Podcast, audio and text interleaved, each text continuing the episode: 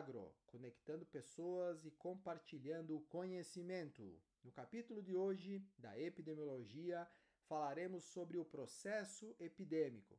O que é o processo epidêmico?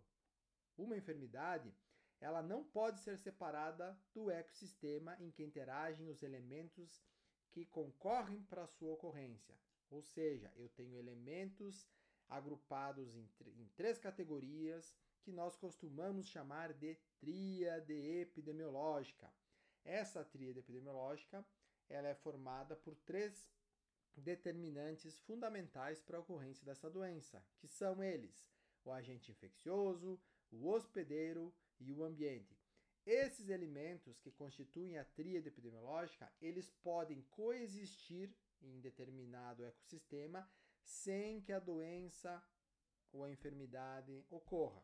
Entretanto, qualquer desequilíbrio no estado de algum desses determinantes pode desencadear uma série de eventos, uma relação entre uma série de fatores que venha a ocasionar a doença infecciosa. Tudo isso é chamado de processo epidêmico e o estudo desse processo epidêmico, dessas relações entre esses determinantes e esses fatores, nós chamamos de história natural das doenças, ok? Quais são as características desses componentes que fazem parte do ecossistema? Bom, se a gente começar pelo primeiro deles, dos três, o agente etiológico ele pode ser de três fontes: físico, químico e biológico. O físico são os traumatismos, as queimaduras, os químicos, os envenenamentos, as intoxicações e os biológicos, que são as infecções ou as infestações. Quais são as características dos agentes etiológicos biológicos, que é o que nos interessa aqui? Os agentes infecciosos responsáveis pelas doenças infectocontagiosas. Bom, o primeiro deles é a morfologia. Aspectos ligados à morfologia, tamanho, é, característica dessa morfologia, se tem envelope, se não tem envelope, se tem cápsula, se não tem, se o material genético é DNA ou RNA, tudo isso é determinante e influencia para a ocorrência da doença. A infecciosidade ou a infectividade, que é a capacidade que ele tem de penetrar, se multiplicar no hospedeiro, também é fundamental para a ocorrência da doença. Eu tenho micro-organismos mais infecciosos e menos infecciosos. Se eu tenho micro-organismos mais resistentes e menos resistentes, tenho micro-organismos que pre precisam de um tempo mais curto para que ele se torne mais infeccioso. Quanto mais passa o tempo, menos infeccioso ele fica, e isso está atrelado à, à resistência que esse microorganismo tem no meio ambiente. Exemplo, sinomose é um agente infeccioso bem é, é, é, altamente infeccioso porque ele tem uma capacidade de penetrar e se multiplicar muito maior do que, por exemplo, é, a raiva, que é menos infeccioso, porém é mais letal. Nós temos aí nas características de patogenicidade, um microorganismo, um agente etiológico biológico, ele pode ser mais ou menos patogênico. Patogenicidade é a capacidade que ele tem de causar doença, de produzir lesões específicas, de, de gerar doença clínica. Virulência é a severidade da, da, da lesão, é a capacidade que, ele, que o microorganismo tem de causar doença grave. Imunogenicidade é a capacidade que ele tem de estimular o sistema imunológico e gerar uma resposta contra ele. Alguns microorganismos, eles causam a doença, mas eles são pouco imunogênicos, eles dificultam a ação do sistema imunológico. A variabilidade desse microorganismo, a gente sabe que alguns microorganismos têm uma variabilidade maior. Exemplo, sinomose tem uma ampla gama de espécies que ela pode acometer. Nós temos a influenza, que é um microorganismo muito variável. E quando ele é muito variável, ele atrapalha o diagnóstico e ele dificulta o controle através da vacinação. E eu tenho micro-organismos que são mais estáveis, ou seja, que eu não tenho problema de surgimento de novas variantes, por exemplo. Viabilidade e resistência, outro fator importante relacionado ao agente etiológico, é a capacidade que o agente tem de sobreviver fora do hospedeiro. Quanto maior essa capacidade, mais resistente ele é. Persistência, é a capacidade que o agente infeccioso tem de permanecer dentro daquela população. Essa persistência está ligada à forma com que a doença se desenvolve. Se ela é uma doença crônica, persistente, doença latente, ela vai permanecer. É uma estratégia para que ela permaneça dentro dessa população. No nosso, no, no nosso outro uh, fator, que é o, as características do hospedeiro, quais são essas características que são importantes?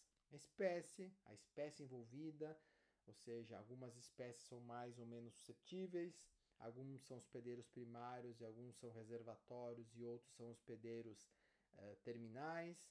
A raça daquele animal influencia para a suscetibilidade da doença. O sexo, eu tenho doenças infecciosas atreladas ao sexo, machos e fêmeas, uma frequência maior ou uma predisposição maior ligada ao sexo. A idade influencia muito, animais mais jovens sempre são mais suscetíveis em função da resposta imunológica, animais mais idosos pela imunossupressão. Eu tenho características ligadas ao hospedeiro de suscetibilidade individual, ou seja, características uh, variáveis suje sujeitas à carga genética daquele indivíduo, do status fisiológico dele, alimentação, lactação, estresse, gestação, do tipo de utilização, do ambiente em que ele usa, se é um animal de canil, de tutor, que tem acesso à rua, não tem acesso à rua, a densidade com que essa população de animais vive, se eles vivem em grupo, vivem isolado, se eles têm convívio com grande, eh, grandes aglomerações de animais. E por fim, o nosso terceiro tripé eh, são as características do ambiente. Essas características do ambiente são básicas para a ocorrência da doença uh, uh, uh, infecciosa.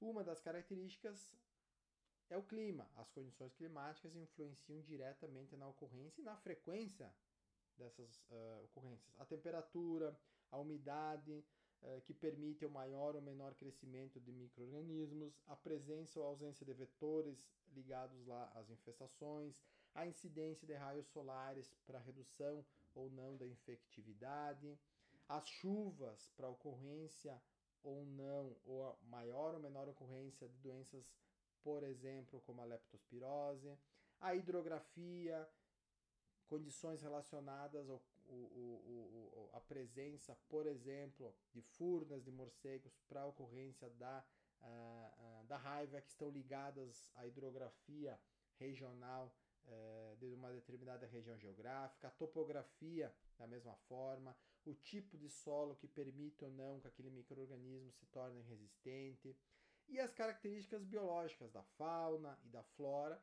que permitam que eu tenha viabilidade e resistência de certos micro-organismos nesse ambiente para que eu tenha a presença de reservatórios e para que o microorganismo esteja uh, consiga ser mantido dentro daquele uh, ambiente.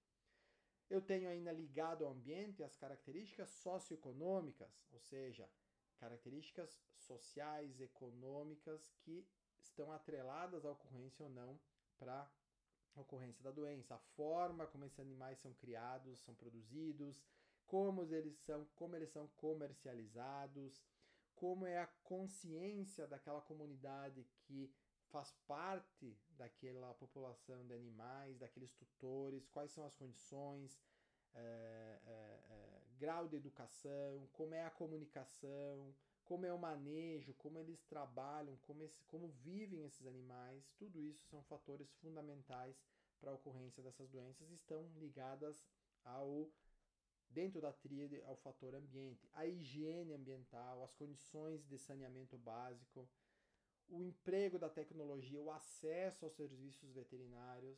Então, isso tudo também está ligado à ocorrência ou não das doenças infecciosas. E assim como outros fatores como hábitos alimentares, crenças religiosas, tipos de atividades que são exercidas por esses, uh, por esses animais. Então, resumindo, essa descrição nos representa um pouco mais sobre a tríade epidemiológica, sobre uh, uh, os determinantes que estão relacionados à ocorrência das doenças infecto-contagiosas. Muito obrigado e até mais!